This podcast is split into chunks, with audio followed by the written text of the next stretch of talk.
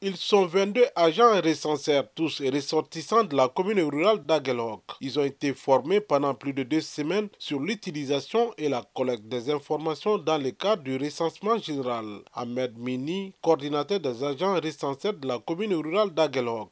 Nous avons à Agalok 22 sections d'énumération. Les sections d'énumération, ça c'est des localités allant de 700 à 1000 habitants, dont 11 agents qui vont travailler dans les SE nomades et 11 agents qui vont travailler dans les SE sédentaires. L'exercice maximum, maximum va prendre un mois. On a choisi de bons agents, on a choisi également de très bons chefs d'équipe. Maintenant, cela va dépendre du suivi. Nous allons quand même nous forcer à les accélérer pour être dans le temps, même si ce n'est pas trop facile.